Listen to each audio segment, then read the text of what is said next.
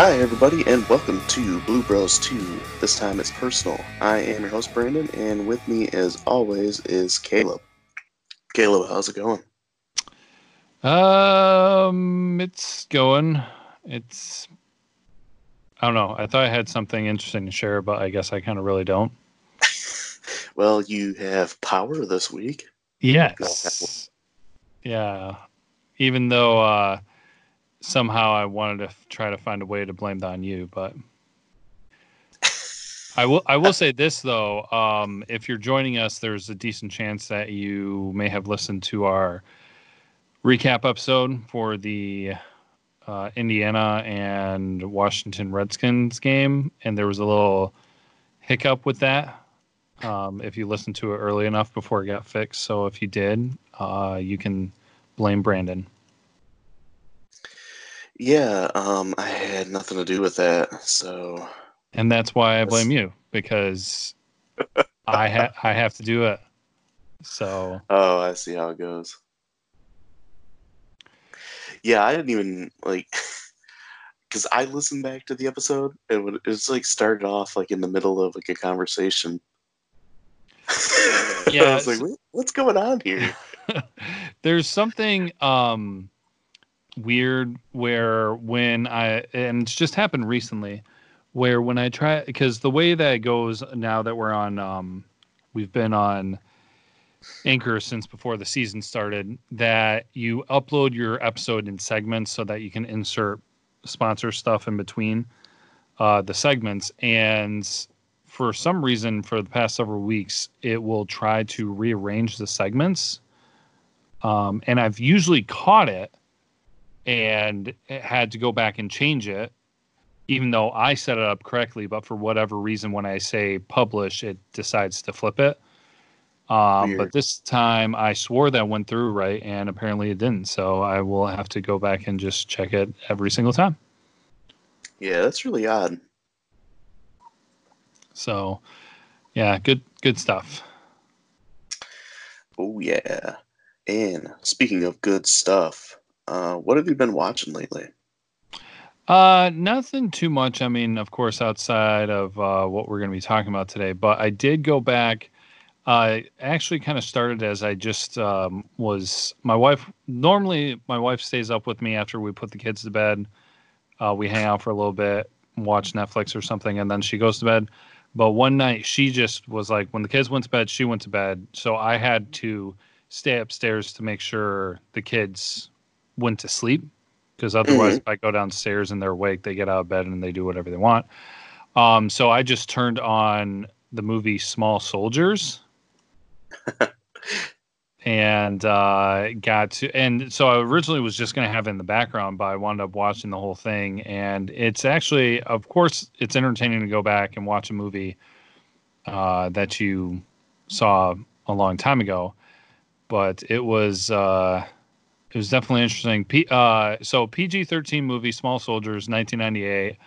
Um, toys come alive because some genius decided to put uh, military chips inside of them, and there's actually quite a few recognizable um, actors and actresses in this. I mean, the, probably the most popular is uh, Denis Leary, um, uh, Kristen and Kirsten Dunst.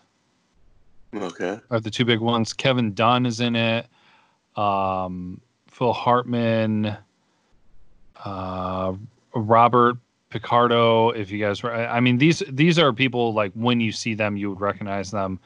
Uh, is it Gregory Smith? Uh, Jay Mohr was another one that you would. Oh, David Cross, um, you would recognize. So it's just like kind of. Oh, and one of the voices of the toys was. Um, oh crap, his name's not here. I can't find it. Um, Tommy Tommy Lee Jones. So, uh, just like all these people that I totally forgot were in it, and for I don't was it that popular of a movie? Um, it was fairly popular at the time. I remember watching it in theater, and that's probably the last time I watched it. Um, I, I remember it being somewhat of a, de- a big deal, but not like, you know, the movie everybody's got to go see. Yeah, well, I don't remember anybody. I don't remember talking about that movie with anybody else. Really? Yeah, so I just don't recall it being, you know, a big movie. It was interesting. It was pretty well done, uh, and it was entertaining. But yeah, just uh, I mean, it was a little bit on the border of I don't know if I would say like being rated more than PG thirteen, but it was kind of more of a darker movie. Yeah. Uh, they they bordered on a little bit of the horror esque. I mean, not really that bad, but I mean, like the, some of the dolls got creepy and things like that. So imagine almost kind of like Toy Story in real life. You know how that one kid like tore Bart toys and put them together and whatnot. So Sid, yeah. yeah. But anyway, so I watched that and it, it was entertaining. If you- if you remember watching it before, it's on Netflix, and if you want to relive that, it's uh it's on there for you. Yeah, I might have to give that a watch again. Like I said, I, I don't even know if I watched it after I saw it in theater. Maybe maybe once, and it was forever ago. But it'd be something interesting to go back and watch again and see what my thoughts are about it. Because I remember like liking the movie and thought it was pretty decent. Mm-hmm. Yeah. Well, when when you watch it, you'll be surprised at how how many times you're gonna be like, "Oh my gosh, I forgot he was in there," or "I didn't realize so many recognizable actors were in there." It, it is. It was. It surprised me. So, Yeah, I'll have to revisit that one. have you been Um, watching anything new? Yeah, I was gonna say for me, um, you know, uh, you know, other than the movie, uh, and you know, of course, continuing to watch The Office because you know you look for other shows and nothing interests you, so you just watch The Office for like the eight trillionth time. yep. Um, yeah, other than that, uh, I finished watching the one season of Cold Case Files that was on on Netflix. Um, that was a really interesting show. Uh, if you guys are into like true crime kind of stuff, um, that's something to to check out. Other than that, I feel like there's there's something else, but at the moment I can't really think of it, so it must not be that important. Hmm. Uh, yeah, I'm kind of blanking right now. But uh, yeah, I guess I mean from there we can just move right on to our um, first small subject here. Uh, and that's did you know?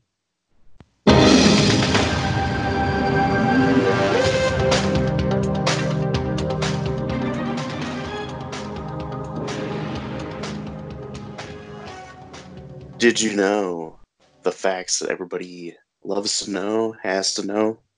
Um, yeah, get us back on track and make it a little more interesting here after I kind of bombed out on the on the stuff we've been watching. What do you got?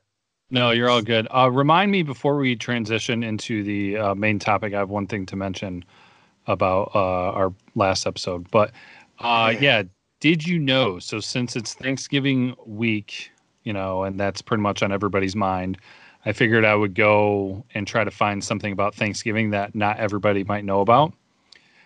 Um, so you have all your days that surround Thanksgiving. You've got Thanksgiving Day, you've got Black Friday. I think Saturday is Small Business Saturday or Shop Local Saturday or something like that. Monday is uh, Cyber Monday. Tuesday is Giving Tuesday. Um, it was funny. We had a conversation at work and we decided to label the Wednesday before Thanksgiving as Wasted Wednesday because uh, it's it's a little bit more well known now. I think this isn't my did you know, but Wednesday, uh, at least as of a couple years ago, used to be the biggest nights for uh, bars in the country. hmm Um, people come back home, and the night before Thanksgiving, they aren't doing anything, so they meet up with people that they know, reunite with friends and stuff like that. Uh, the night before Thanksgiving. Uh, but also, there's something that you need to know about Black Friday, and here is your did you know for this week. Did you know that Black Friday is the busiest day of the year for plumbers? really?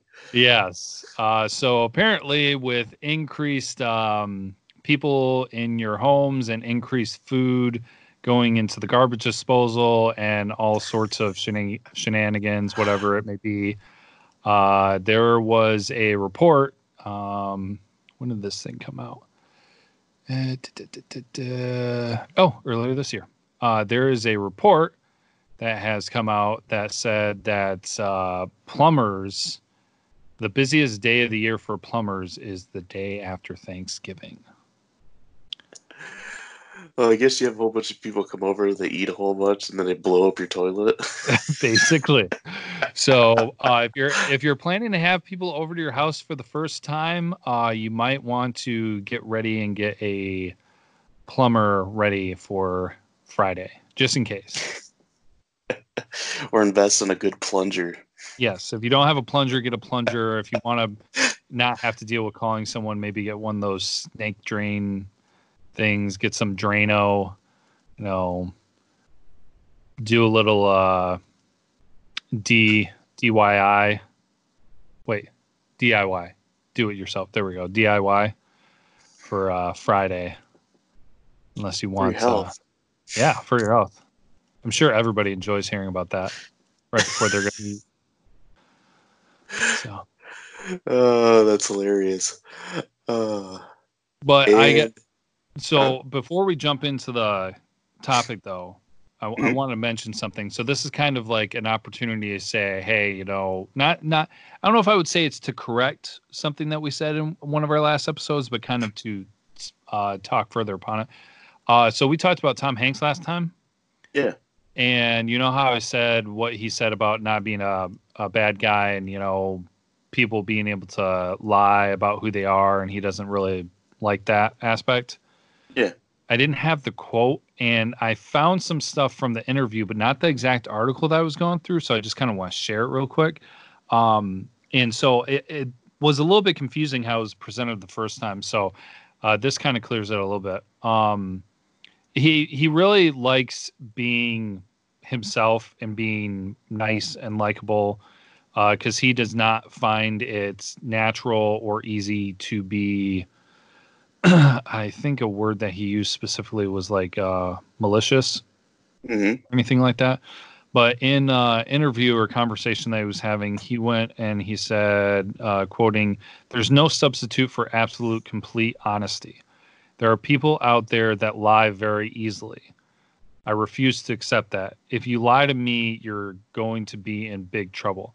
And so I rem- I remember that part and that stuck out to me. And I thought he was referring to lying as in like people faking to be bad mm-hmm. and malicious and things like that. I think that was maybe out of context. So that at least is the quote there, so you guys could see that. So I was really hoping I was going to find the exact thing I was referring to, but um, uh, uh, another part of his quote I don't want to see bad guys who are just bad. You know, why are they bad? There are evil villains out there. Like, I don't know. Um, they're intriguing to play, but bad guys do not look bad. They're like you or like me.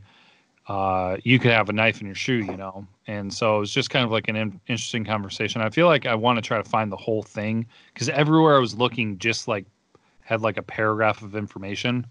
So I want to know what the whole thing is, or maybe see if there's a video to see what he says. But I want to share that uh, to give more context about what was said last time because uh, Tom Hanks is such a likable guy. I thought it was kind of weird with him saying that about lying and everything. So I gave more context to it. So that's all I got. Yeah, a little bit of Hanks, a little bit of extra, extra Hanks giving. Extra Thanksgiving, yes. and uh, sticking with Thanksgiving, we'll move into our main topic.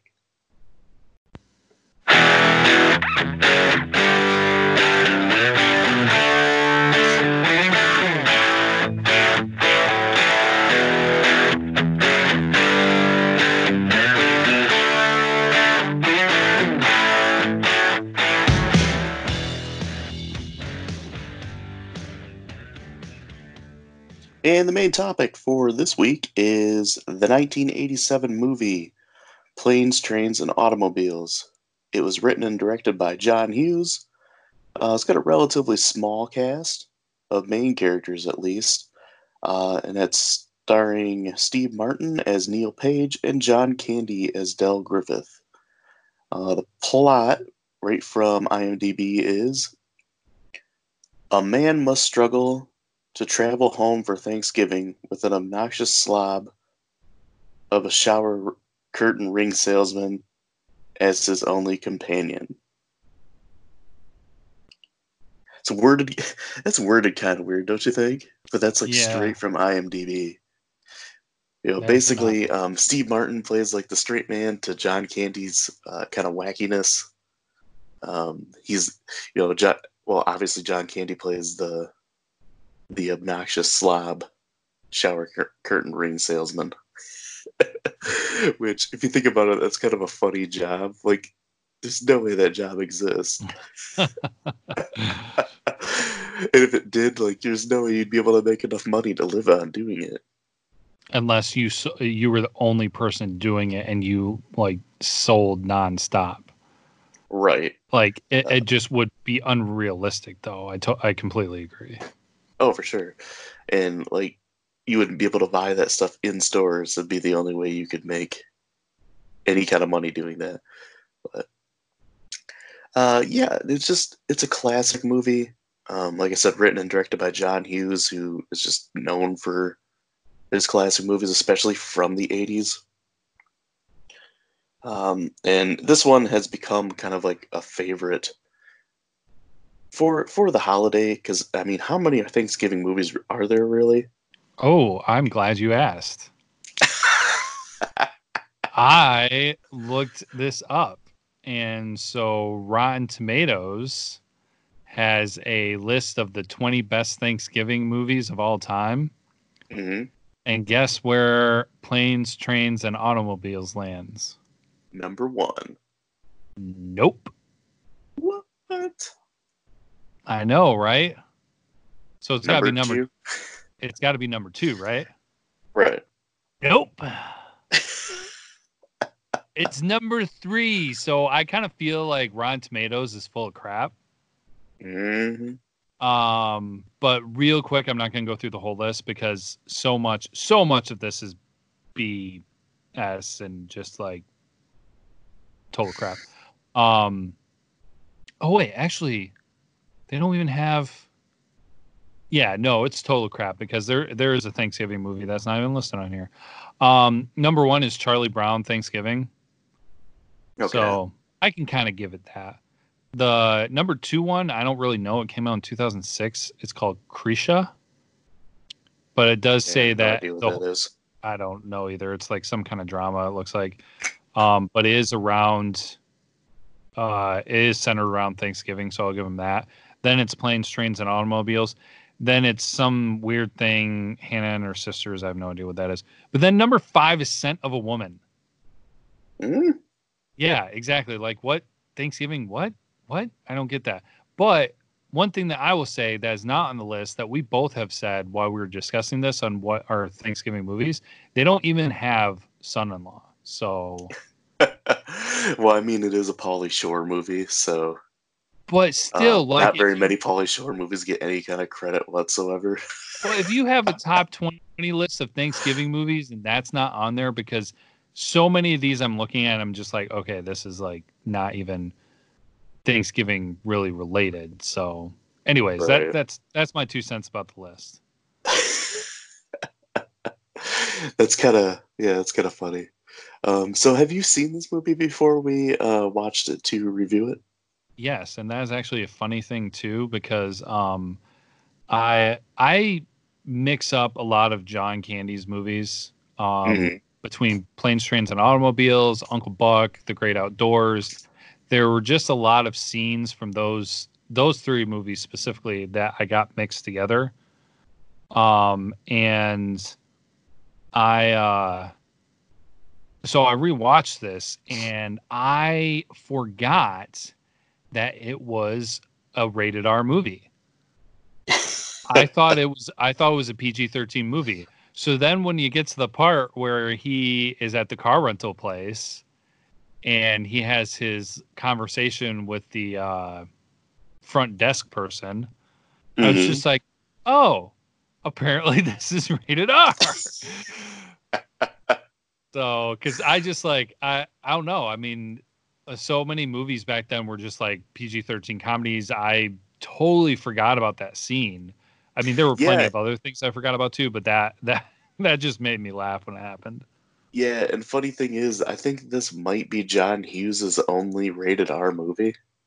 Oh, really? Yeah, um, I because I'm not sure because he also made the Vacation movies, Mm-hmm. and um, the original one.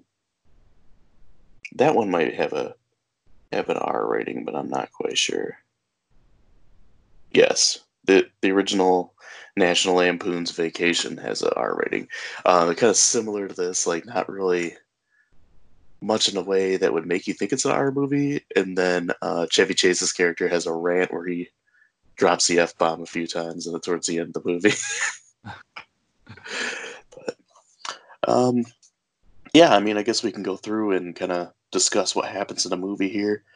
Uh, this movie, it always catches me off guard. You know, I watch it every single year for Thanksgiving. Um, like I said to you earlier, like usually, you know, we get the house all cleaned up because we have people come over to our house for Thanksgiving. Um, you know, so I get the turkey going, and you know, while everything's cooking and we're just kind of waiting for everything to get done and people to show up, I, I pop the movie in, and you know, it just makes it feel like Thanksgiving. Mm-hmm. Um, yeah, but the, like I said, the one thing that kind of catches me off guard with this movie every single time I watch it is how there's like no dialogue, no music for like the first at least like minute Yeah. because they start off where uh, Steve Martin's character Neil is in a meeting, and uh, like the boss is just kind of looking over some paperwork, and no one says anything for like the first full minute. And every time I watch this, I'm like, "Is there something wrong with my DVD? Like, did I not turn the volume up or something?" Or and it's just it's interesting because I can't think of how many how many movies like actually start off quiet like that. Mm-hmm. But yeah, I always think there's something wrong. Um, so you know, has a meeting, and then like he's telling his friend he's got to rush home because he's gonna um, be with his family for Thanksgiving. Uh, he's got to go to Chicago. He is in New York at the time, so he's got to hail a cab. Um, you know, and as as the cab shows up, another guy like accidentally uh, takes it without know, knowing that it was his, um, and that's how we are introduced to John Candy's character of Del Griffith. Um, you know, it's, it's kind of a simple guy. You know, not not a malicious bone in his body. Just and just like I said with the the plot and everything, he's just an obnoxious guy, but he's completely oblivious to the fact that he's the way he is. I don't know, kind of like an overgrown man child. That's what I kind of took from it. Uh, and being really like the just the kind of design of his character is just hilarious to me. He's got the you know the short curly hair and the funny mustache, and he wears that big bulky uh, royal blue parka the whole movie. Yeah. and just you know his tacky clothes that he wears. You know he wears a bow tie a few times throughout the movie. Um, and I mean, really, like when they made this, could don't think they could have picked anybody better than John Candy to play this character. Yeah. I agree. I, I got a question real quick before we move on. Have you ever heard the first name Del before? Um, not very often, at least. I cannot think of another time that I've heard Del as a first name. Uh, there was a there was a professional wrestler who wrestled as the Patriot. He wore a mask with like an eagle on it and like the American flag. Um, he was around for a while in like the 80s and the 90s. Uh, his real name is Del Wilkes, and that's the only other guy I can think of with the first name Del. Yeah, I just remember when I heard that, I was just like, wait, his name's Del? So that was a weird part for me. yeah, like what is that short for? Delbert? delicatessen. uh, yeah, so from then on, like he finally he gets another cab. Uh, he gets to the airport, and you know he kind of he sits down waiting for the you know the flights aboard and all that, and he sees John Candy's character again. He tells John Candy, you know, hey, you took my cab. That's how you know who I am, and you know, John Candy goes on to like apologize for it and everything. And of course, you know, they get on the plane. Um, and it just continues Steve Martin's like bad luck, I guess, on just a simple trip home from New York to Chicago, which uh, be, you gotta assume, but what would it be like a like an hour and forty minute flight? Uh, maybe something like that. Something like that. Because I've flown from from Flint to Atlanta, and that was like under two hours. Yeah, I'm uh, looking up right now. Uh, two two and a half hours. Okay. Yeah. So anyway, he gets you know he gets on a flight. He's got a first class ticket. He gets put in coach, and he's irritated about that. Um, he sits down. You know, he's trying to make the best of it, and then of course John Candy sits down right next to him. and you know he starts having a conversation with him and he's he's trying to politely tell him hey you know i really don't want to talk i just want to sit here read my newspaper and you know hope this flight goes by quick and i can you know get home see my family uh, and just the annoying little things that john candy's character does you know he doesn't shut up he you know he's a big guy so he takes up a whole bunch of room and kind of smashes steve martin's character in the seat uh, he takes his shoes off mm-hmm. um, man, I don't know. Have you ever been on a flight where someone takes their shoes off? Uh, yeah, not directly with me. See, since they started that whole shoe, um, you know, when you go through security thing, mm-hmm. um, the last gosh handful of times I've gone flying, it's been like to Florida during the summer. I usually just wear flip flops. Yeah. Um, because I hate the hassle of having to deal with shoes then with security. Yeah. Um, so I understand like people getting grossed out by it and everything. Like it's one thing when somebody wears flip flops, and it's another thing when somebody wears shoes and then they take off their shoes, and you know that whole sweaty feet kind of thing. So, right. No thanks. um, yeah, it's just just an obnoxious person, basically. Um, you're getting to see like just all the stuff he does that you know just rubs Steve Martin's character the wrong way. Um, so we soon find out that there is like a bad snowstorm going on. They're unable to land in Chicago, so they have to like reroute the plane to Wichita, Kansas. Yeah, that apparently is the closest place they can go to. Yeah, seriously, like they couldn't have flown into Detroit or something. Like I'm assuming, you know, if it's if there's a bad snowstorm in Chicago, Detroit's probably just as bad. yeah. You know, both of us being in Michigan, we know how crappy that the weather can get. Mm-hmm.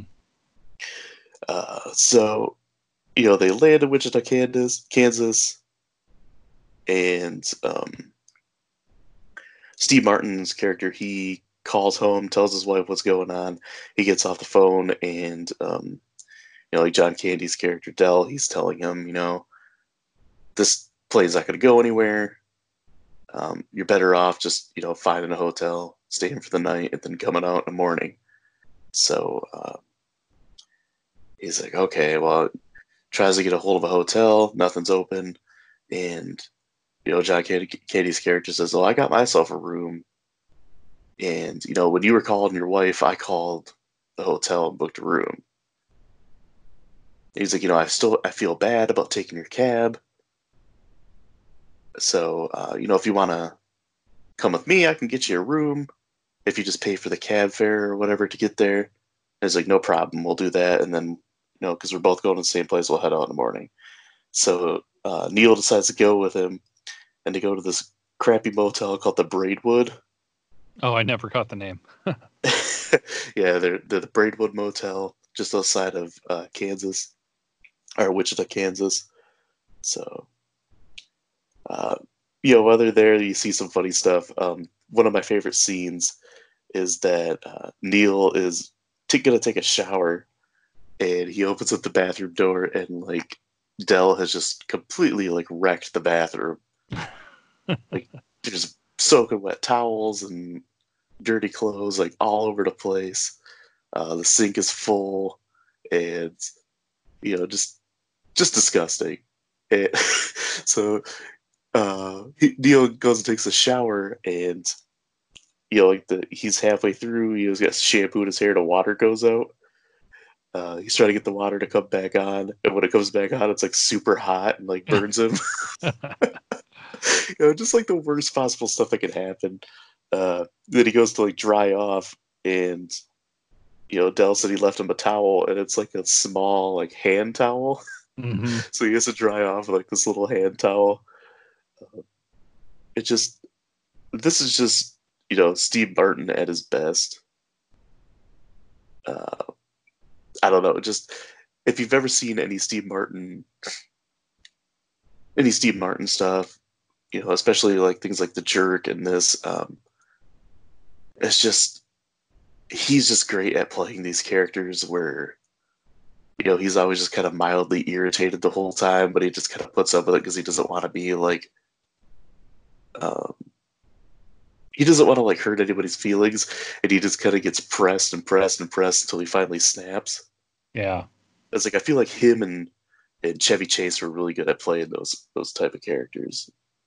Oh, true. That's a good point. Yeah.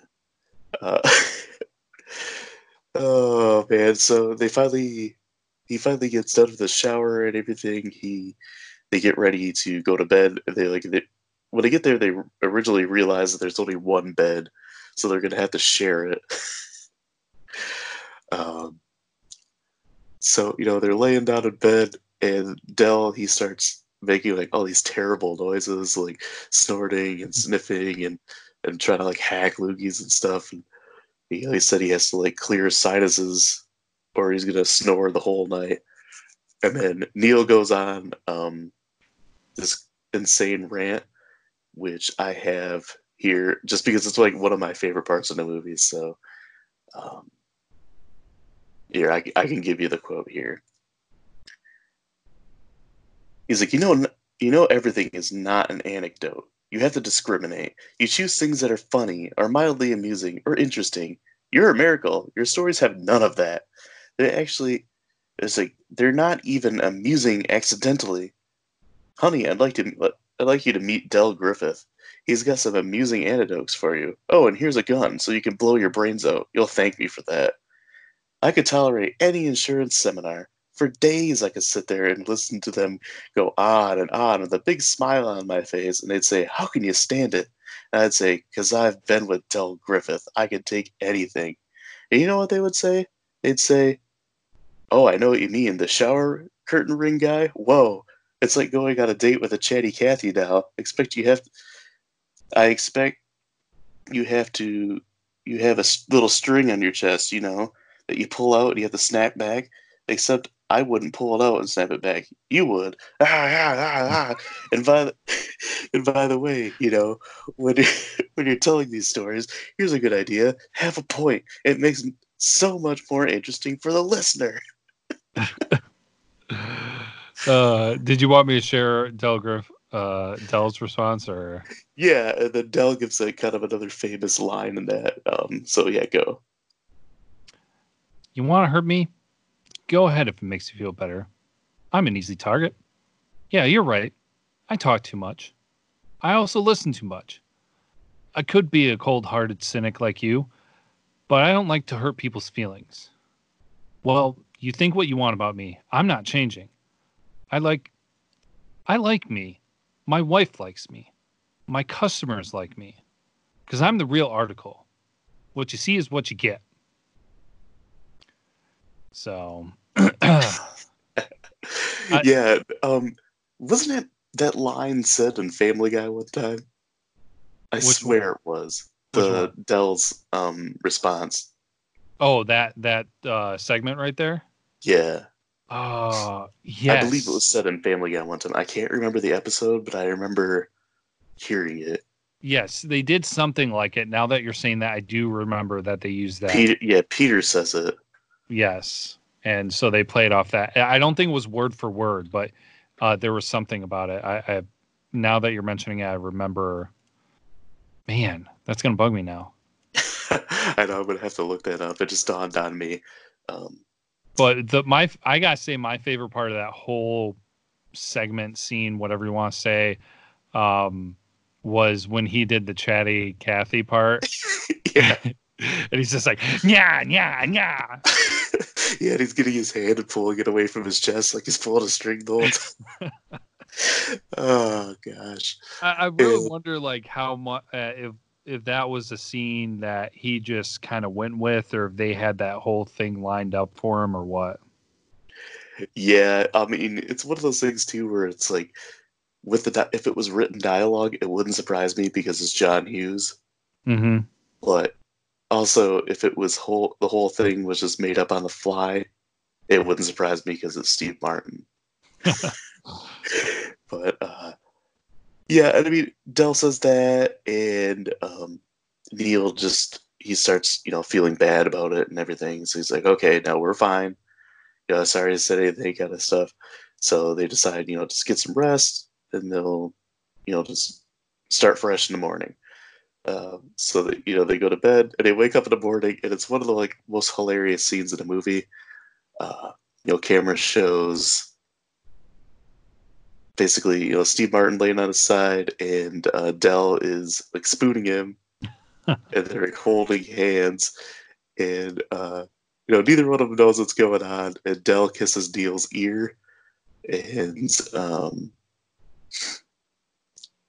Neil says to him, "Why did you kiss my ear?" And Del says, "Why are you holding my hand?" And then Neil says, Well, where's your other hand? Del says, Between two pillows. and then they and then Neil yells, Those aren't pillows. and they jump up and start freaking out, and then they say things like, Oh, um, I think the Bears are gonna the Bears are gonna win the whole thing this year. Yeah, they look good. the Bears. Oh, no, no. Yeah. And I know um, that's actually Craig's favorite part in the movie. yeah, because we talked about this in the past. I know this is one of his favorite movies. Uh, yeah, that that part cracks me up. That part was hilarious, and uh, th- the funny thing. So you mentioned about asked if I had watched this before. I since I remembered very little of this, I did not remember that part of the movie happening so early because I think mm-hmm. that was within like the first like twenty minutes. Yeah, something like that. The movie it's paced really well. It moves along pretty well. Yeah, uh, but I just thought that that was you know like way later, and you know because they're in a motel again later, and I thought in my mind it was the later motel scene that that kind of happened, but mm-hmm. also it's kind of interesting too because the dynamic uh, after they had that whole um, Neil had that meltdown and everything. It was really funny because they played like some of that classical or classic 80s music where it's just like, oh, bonding, you know. Uh, I don't even really know how to explain it, but if you watch a scene and you hear the music that plays after he goes on the rant and Del talks, um, it's this bonding, like, oh, you know, we're gonna be friends, and this is like a really big, important, touching moment. Yeah. Um, and I was just like, man, you know, it's just uh, uh, they it was still a good movie and it set up well throughout the whole thing. But I was just kind of like, that made me think of that happened later because I felt like that was a big moment in the movie of okay, they said their differences, but they're kind of getting over it and actually quote unquote becoming friends. Mm-hmm. Um, but of course, that I mean, that kind of happened there, but there were other things that went on later. So it, it's just interesting how they actually have it progress. But like you said, they have it uh, it paced out really well. So yeah, and after that, they they hitch a ride in the back of a pickup truck in the dead of winter, and they're driving. Um, I can't remember what town they were going to. Oh, in Kansas, he mentioned it. Um, but it's farther than they thought they thought it was. They said the guy, the hillbilly that gave him the gave him the ride, he said, you know, the only animals come out of Wichita. It's like the train for people comes out of you know such and such city.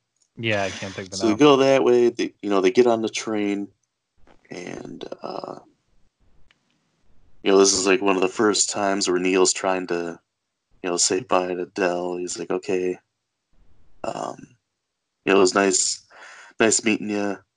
It's like we our our seats aren't together, so you know, have a good Thanksgiving kind of thing.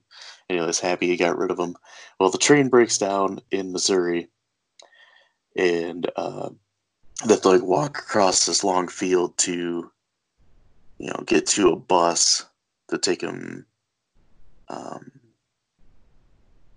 to take him somewhere so they can, you know, so they can move on.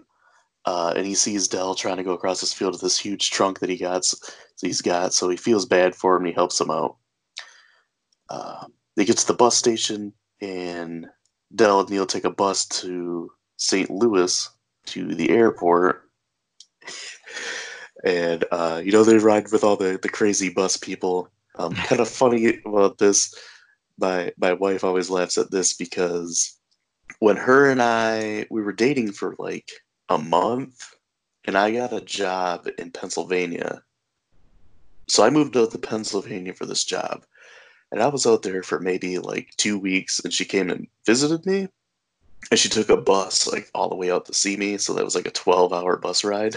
Oh, she, yeah, she always laughs at it at that part because she's like, yeah, those are exactly like the kind of people that are let ride buses. you know, I'm actually a little disappointed in this because um, my grandfather uh, was actually a Greyhound bus driver for forever, hmm and I never once got to hear a story.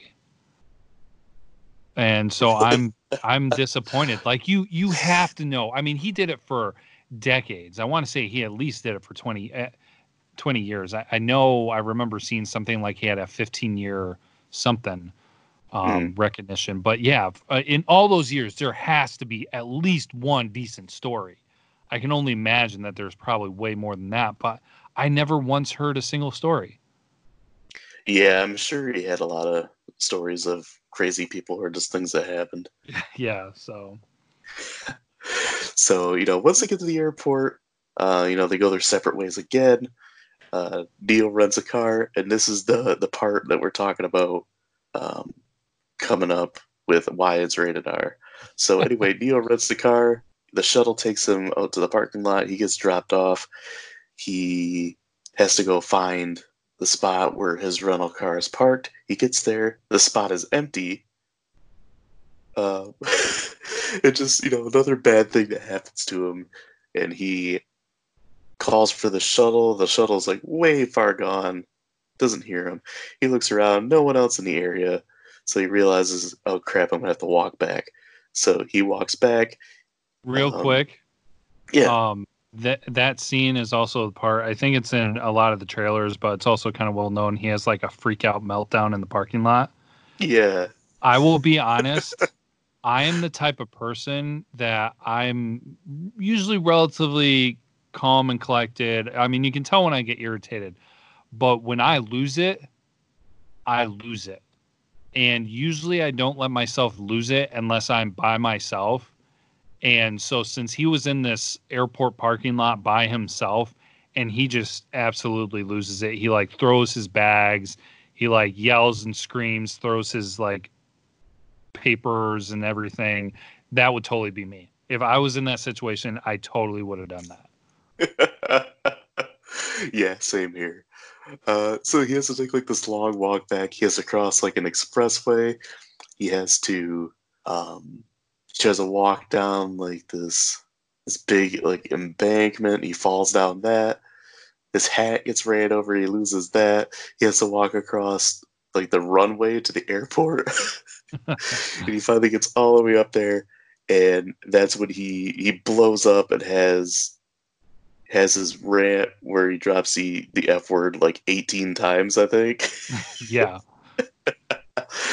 basically he didn't have his rental agreement so he's kind of screwed Um, so he's like, okay, enough of this. He gets out. He goes to where the taxi's at. So mind you, he's in St. Louis, and he wants to take a taxi to Chicago, which he has an exchange with um, with the guy running the taxis, which is my other favorite quote that I have here. So I'll I'll, I'll give that now.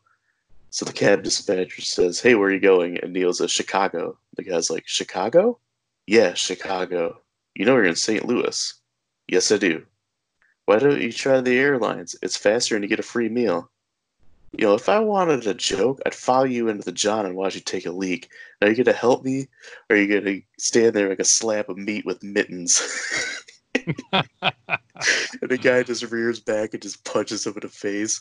Uh, he falls over and he almost gets hit by a car. And of course, the person driving the car is Del, who gets out and he helps him. He picks him up. He's like, okay, just come with me. I got this car rented. I'll drive you where you need to go. So reluctantly, like, you know, he has no other option. So he goes. and they're driving all through the day and night.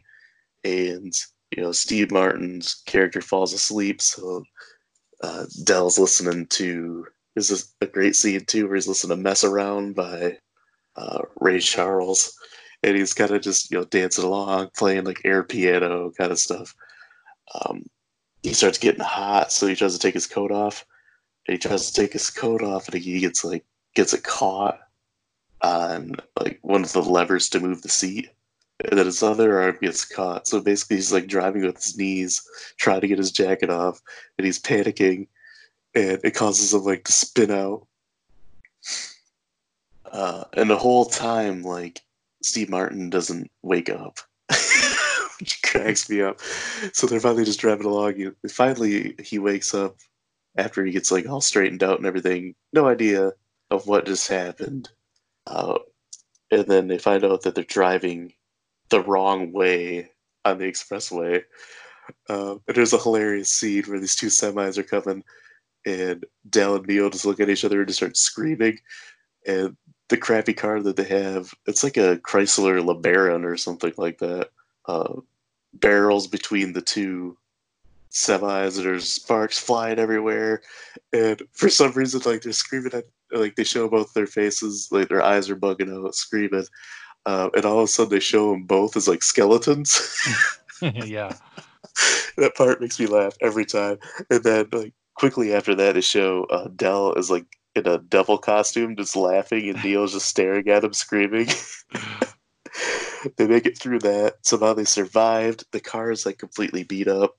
Um, Del's huge trunk goes flying off, and they get out to get the stuff, and uh, Del's stuff that went everywhere.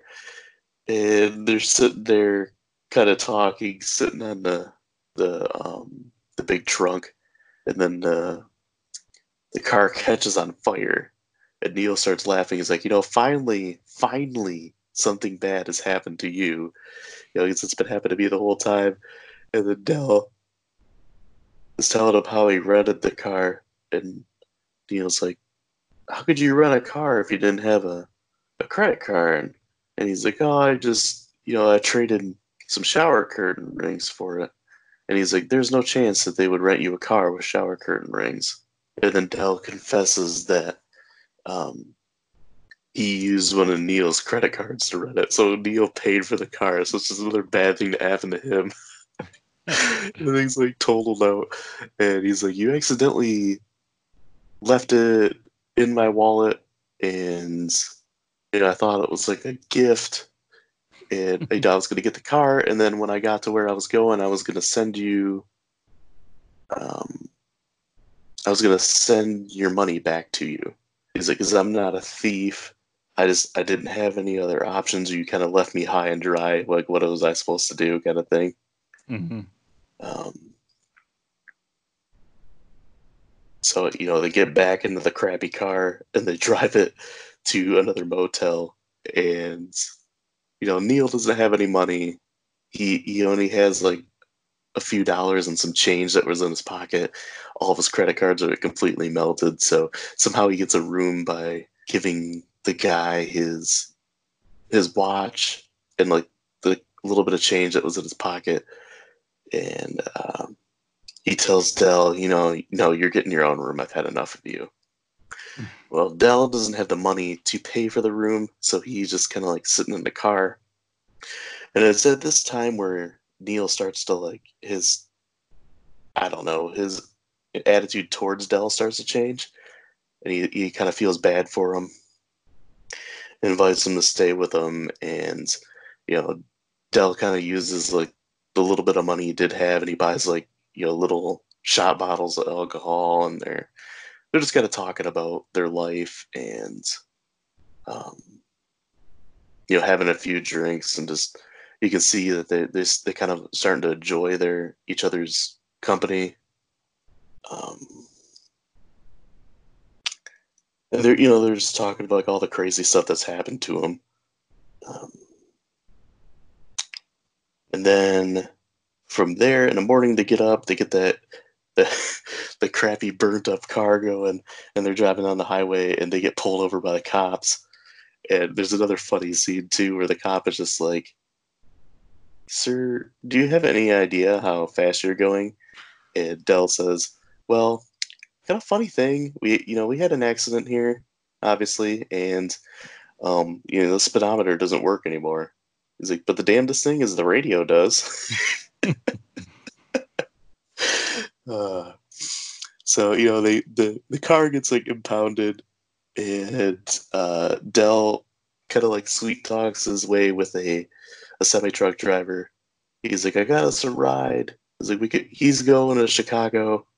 Um, but he's kind of funny about people riding up front in his truck with him, so we're gonna have to ride in the back, and it's a refrigerated truck. so, you know, so they have to like take, you know, this semi truck from like southern Illinois to Chicago, and they finally make it to Chicago, and they're both gonna take a train to where they have to go. Um, and again, like they say another goodbye Neil takes his train and he starts thinking about about Del, and you know you could tell that he you know, Del kind of grew on him, and he's just thinking about all the crazy stuff they went through, and then he starts thinking about stuff that Del said to him, and things aren't like adding up, so he goes back to the train station, and when he gets there, Del's still sitting at the train station, and you know Neil kind of confronts him and says, "Hey, what are you doing?" and Del like opens up to him and tells him he doesn't really have a home and like his wife that he's mentioned a few times in the movie passed away a few years ago and he doesn't have anywhere to go for Thanksgiving. So Neil tells Del, you know, pack up your stuff, you're coming home with me. You can have um, Thanksgiving with us. So they get get on a train, get to Neil's house, and he's finally there with his family, and he brings Del with him for Thanksgiving dinner. And you know, just kind of like a. I, the first time I saw this movie, I didn't see that coming. Like it completely blindsided me the first time I saw this. I'm like, wow, I didn't like piece any of that together. And you know, it's kind of sad, but then at the same time, it's like, you know, it's kind of heartwarming because, you know, as unlikable of a guy that Del is. He, he kind of borders that annoying and like dislikable friendly guy at the same time. but all that is like two complete opposites, him and, and Neil, and they like find common ground and a friendship at the end. And that's the kind of stuff that John Hughes really excelled at in all of his movies. And yeah, just very present here.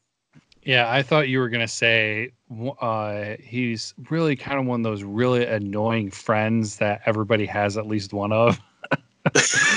I thought you were gonna yeah, say something like that.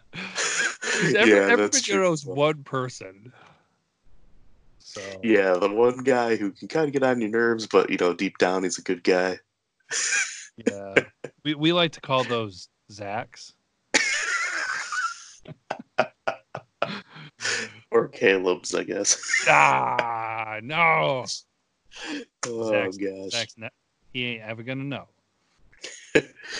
But yeah, since I already dropped both of my favorite quotes, the long rant and then the exchange with the the cab dispatcher, um, did you have any quotes that you had that you Uh, liked a lot?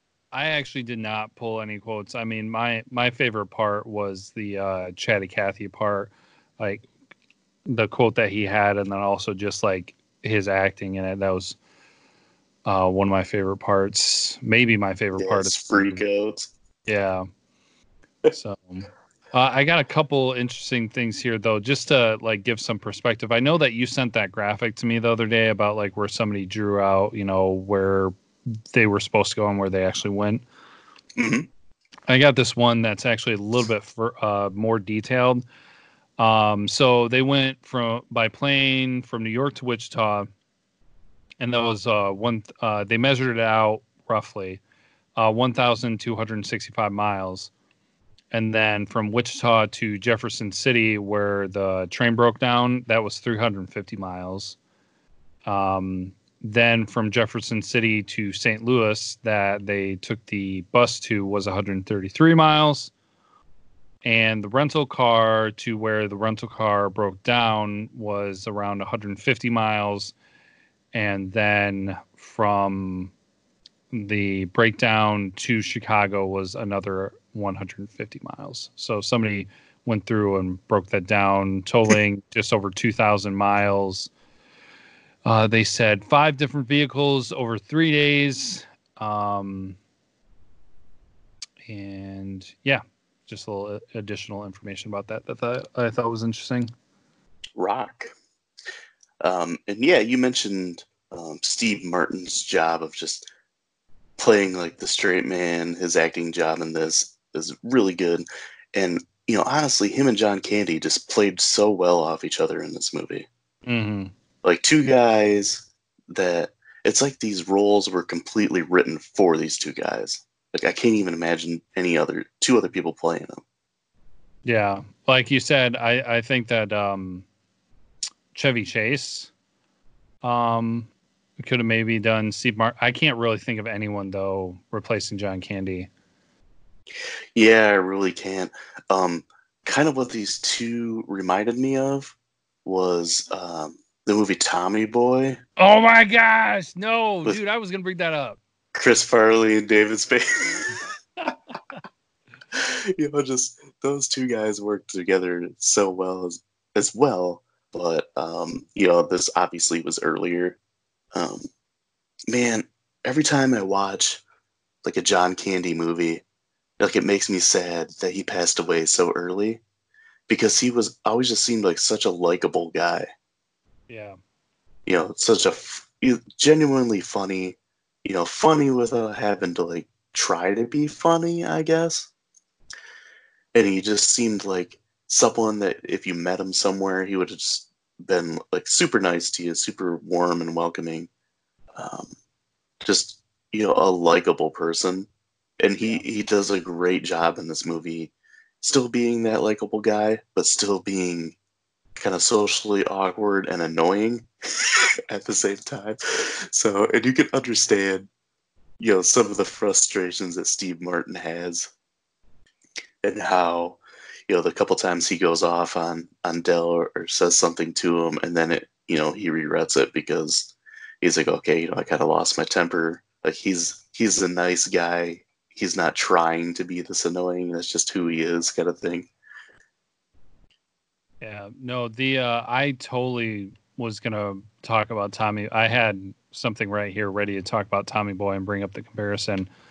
Um, because yeah, so much when they were driving in the car and things like that. So it's, I mean, you could so easily relate it with how the car got trashed and things like that, and different different scenarios and whatnot. But just kind of you know how much can go wrong on kind of like a road trip, and you know those t- they were very similar. You know, I mean, Chris Farley, John Candy, both uh, pretty big guys, and then David Spade and um, Steve Martin have their small similarities and everything. So, yeah, I, I was gonna bring that up. So that's funny that you did as well.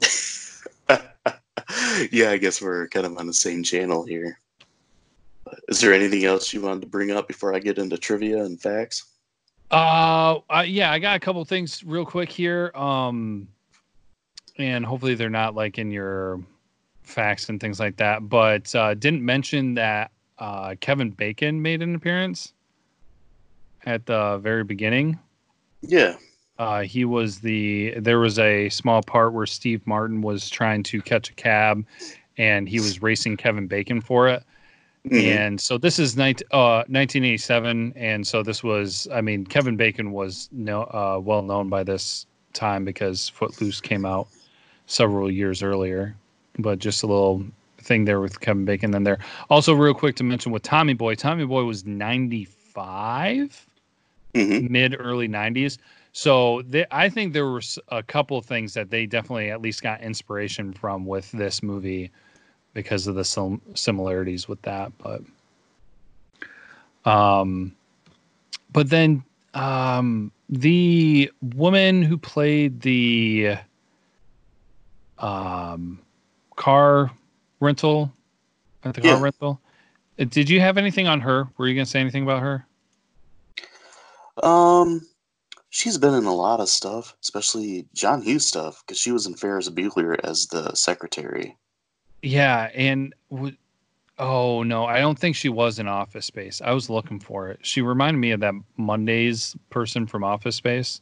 Oh yeah, the one that answers the phone like the exact same way every single time. Thank you for calling. Wait yeah. a moment. Yeah. Um, her name's Eddie uh, McClurg.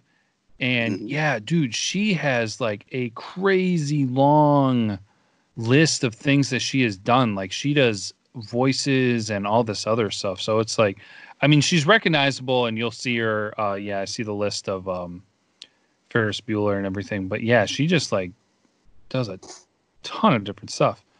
But mm-hmm. um, yeah, she it, character actor. Yeah, so I just kind of had it down that I thought I saw in a couple of things, but no, uh, you're all good. You can take it away with what you got then. All right, I got quite a bit of stuff here because there's quite a bit of interesting things with this movie. Um, yeah, I mentioned earlier that the car rental scene where Steve Martin says the F word, he says it 18 times in 60 seconds.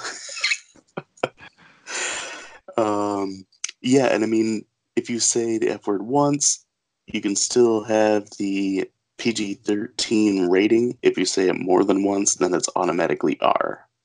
Yeah, that's a thing now. Was that a thing back then? Yeah, that was a thing then too. Okay, because the, the first time I saw, um, oh man, I can't remember what movie it was, but there was a movie that actually like made fun of it and in a scene they said that they explained that that rule where they're just like yeah for a movie to say pg-13 they can only say um, the f word one time in it and then they said what the f is that and yeah. then that was it like they they purposely like put that in the movie as kind of a you know a jab at it so mm. i didn't know if it because that movie came out sometime in the 2000s so i didn't know how far back that went yeah, that's that was the thing back then too. Okay. Uh, next one I got here is one, one of the exterior shots of the plane was a reused prop from the movie Airplane. Okay, I thought I I, I thought of that while watching it. uh, next one, John Hughes wrote the first draft of the screenplay in three days. Uh, nice. His average writing time for a screenplay in those days was about three to five days, with about 20 some rewrites. but yeah, just crazy that he was able to write like the screenplay up in three days. And that just kind of goes to show, you know, how how great John Hughes was because he made so many great movies, especially in the 80s. Uh, next one John Candy and Steve Martin eat dinner on the plane in a scene that was not in the theatrical version, uh, though it airs like on the televised version. The scene ends with a long haired passenger in front of Steve Martin letting her his or her hair down, and it goes right onto Steve Martin's brownie. Hmm. Uh, it completely covers it. Seeing that, uh, you know, Steve Martin's kind of grossed out, which kind of fits his character perfectly.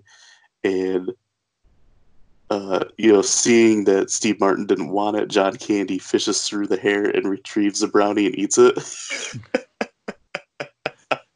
Nice. Which, know, it's kind of funny. I, I don't know if I ever watched this on TV and saw that scene. I might have to see if I can find it somewhere. Um, so after Del steals Neil's cab um, at the beginning of the movie, Neil's, Neil looks down and sees that the cab is gone. In the puddle on the ground, there are two shower curtain rings. Wait, when was this? Uh, in the part where Del steals Neil's cab, right at the beginning, Oh, okay.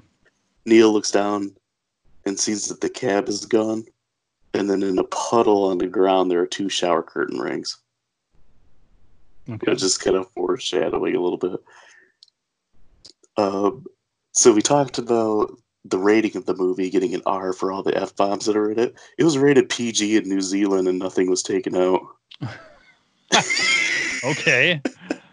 yeah, I thought that kind of funny. Uh, so this kind of relates to us pretty good here. Uh, so the bus scene, you know, um, where they start singing and John Candy starts singing the theme to the Flintstones. Mhm. That scene was um, paid homage to in The Office, in Oh, the yeah. Beach Games episode. Yep, I picked up on that.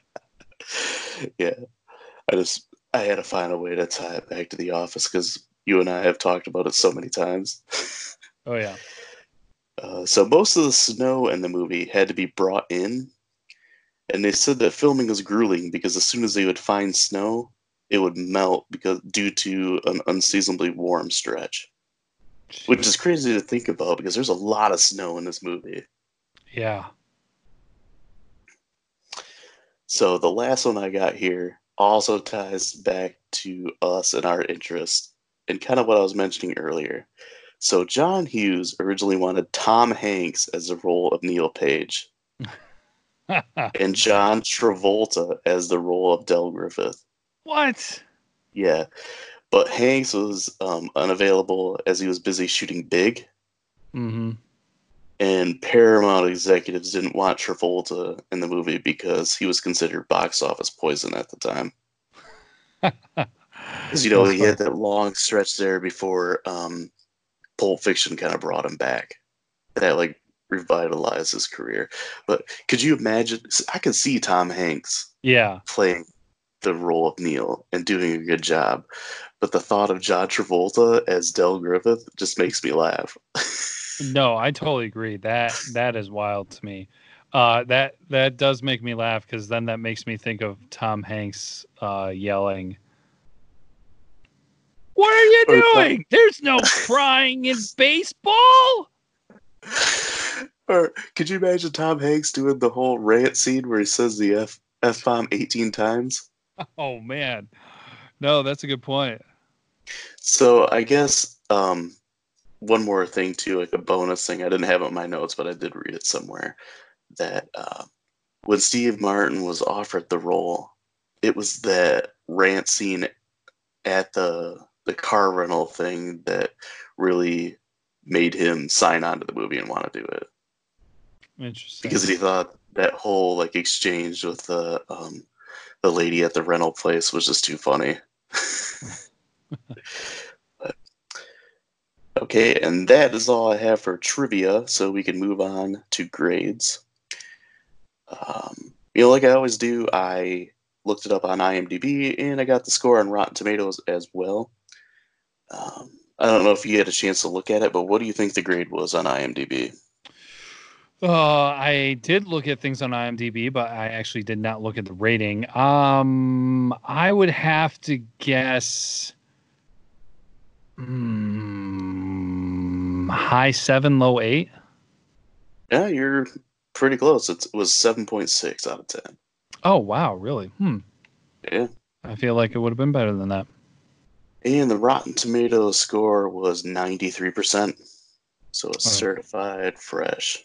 Yeah, see that's that list that I shared with you earlier about the top ranked uh Thanksgiving Day movies was uh when it was a Rotten Tomatoes list.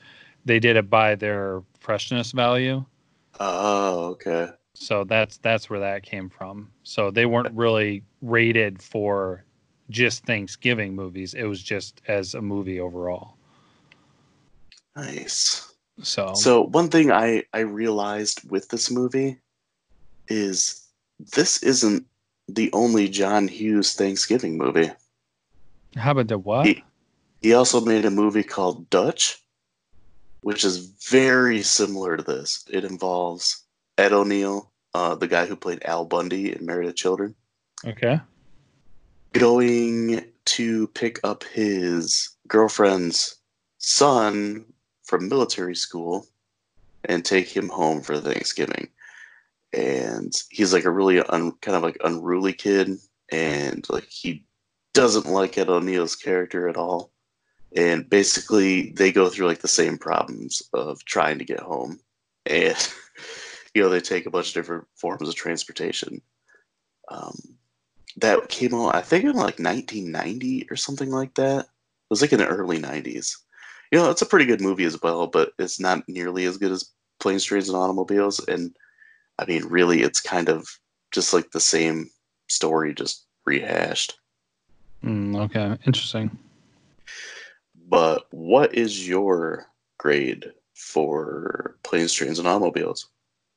Well, as a movie itself, um, because I know for a while there when we were doing our reviews, we were doing our awesomely bad reviews, but um, as a movie for itself, standalone, comedy, acting, filming, storyline, everything well done. I'm going to give it five out of five shower curtain rings.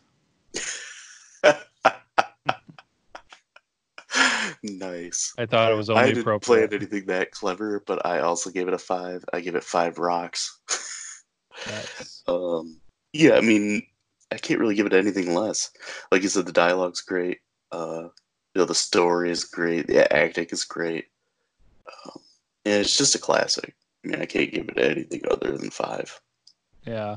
I feel like this scenario has been played out in so many other movies, but if they're around any kind of holiday, it's always been like Christmas. hmm Um, you know, like uh, I, I'll be home for Christmas or something like that was something, and you know, just other things too, where you know the struggle of making it home for the holiday, and usually they associate holiday at Christmas. So I think that that helps to just like stand out too, where it's just like, no, this isn't Christmas, this is just Thanksgiving, and um, I I almost feel like there need to be more Thanksgiving movies. Yeah, I agree. And I actually told you um, a couple weeks ago that I have this movie on DVD. When I bought it from Walmart, it came, you know, like in a normal case, Oh yeah, but it had like a paper sleeve, and the paper sleeve was a, it was like Christmas themed.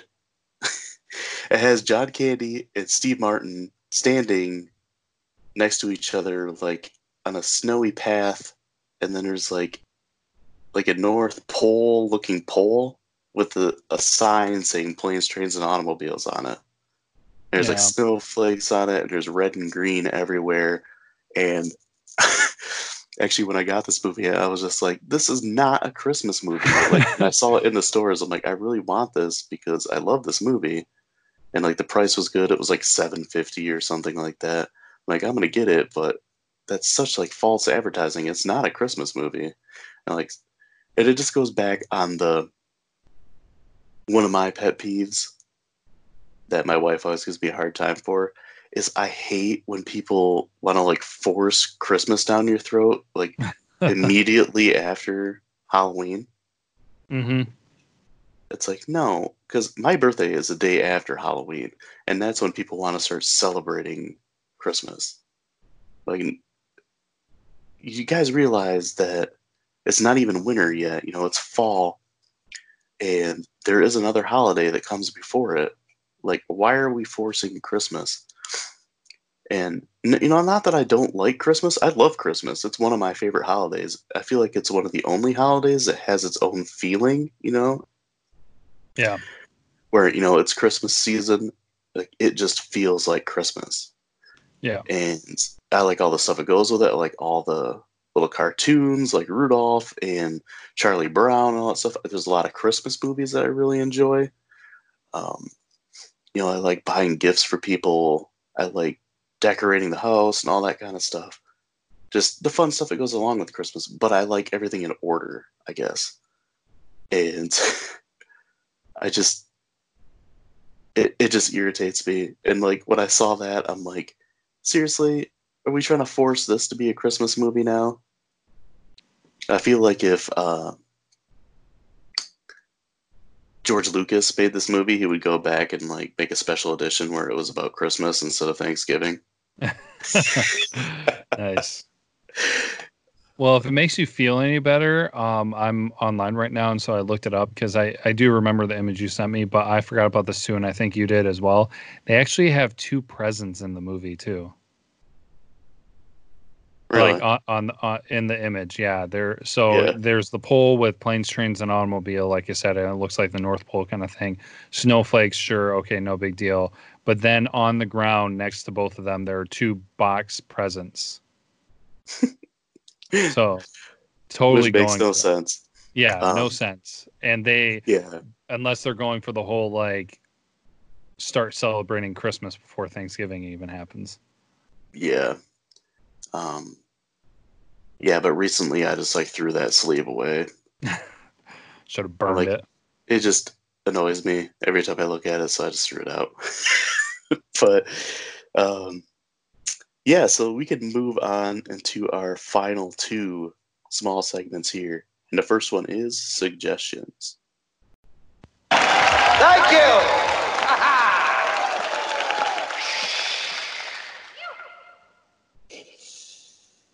Showtime!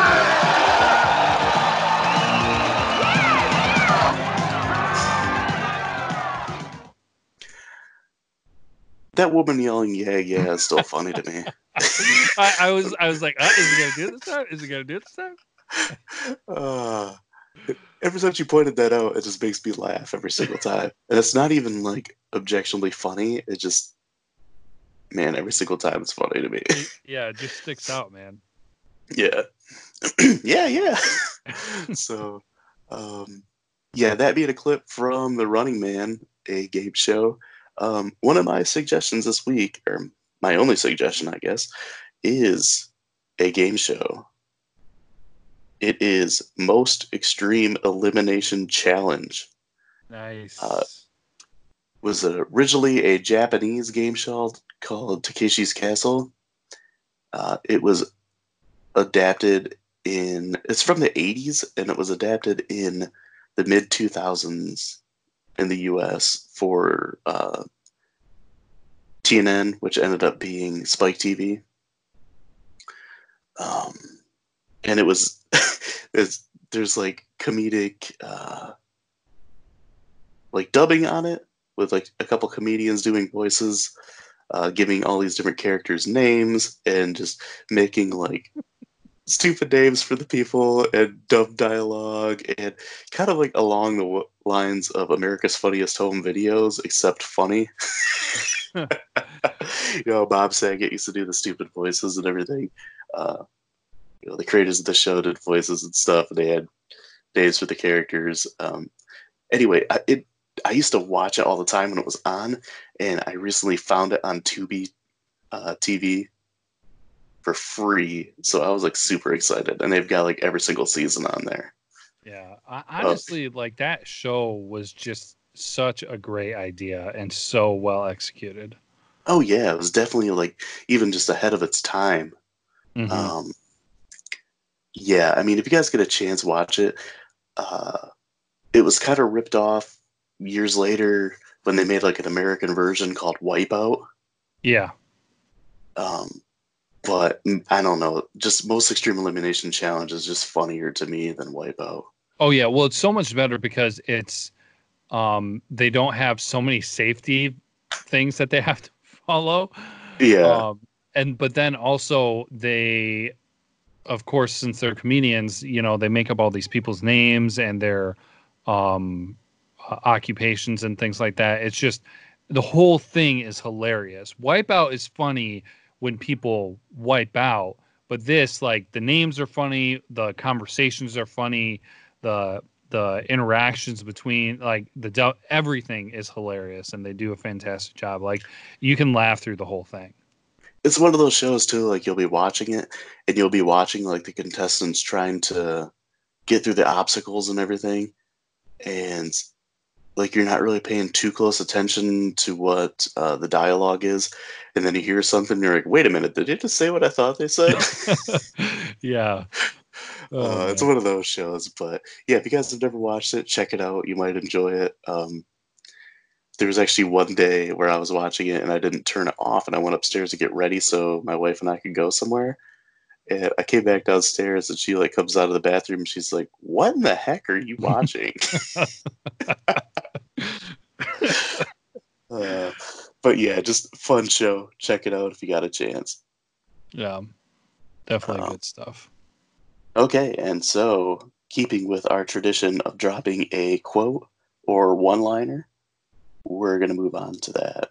So, do you want me to go first or you want to go first? Uh, we'll have you go first. I think I went first last time, and I still need to get a stupid like soundbite for it, but we'll figure that out. Yeah, it is what it is.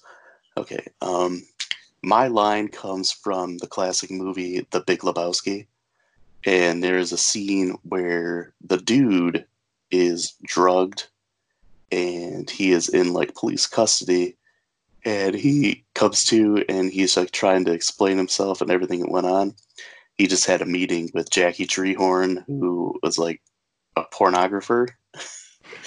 And he says like kind of in a an intoxicated like stupor to the police chief he says mr treehorn treats objects like women man. I don't know why, but that always just cracks me up in that movie. Nice. Well, I'm going a little different route because I'm going to a TV show, not a movie, but going going with one of the favorites. Can't go wrong with The Office. Um, but this is like a little, you know, under the radar, not so often used quote.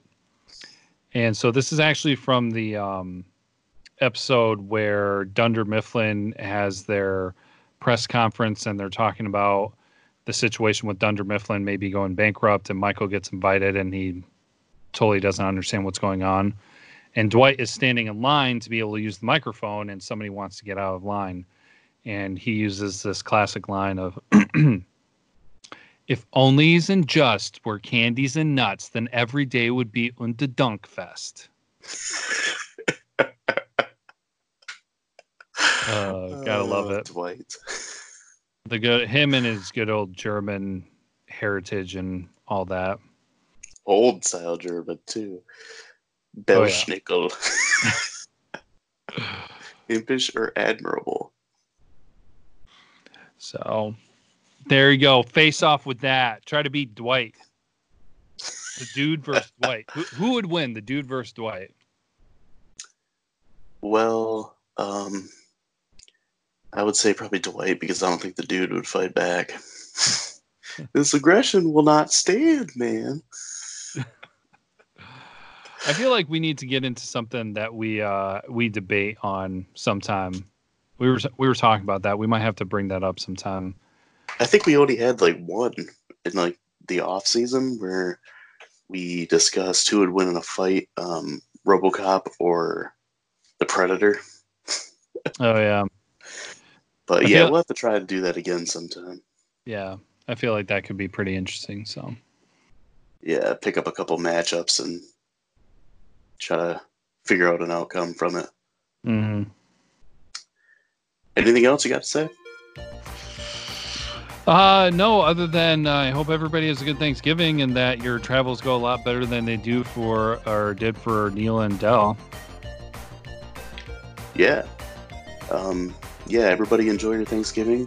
Um, my suggestion is take the time to make stuffing and don't buy a stovetop. And my suggestion invest in a good plunger. And You're with that, we'll leave it as that. Uh, I branded he's Caleb, and this time it's personal.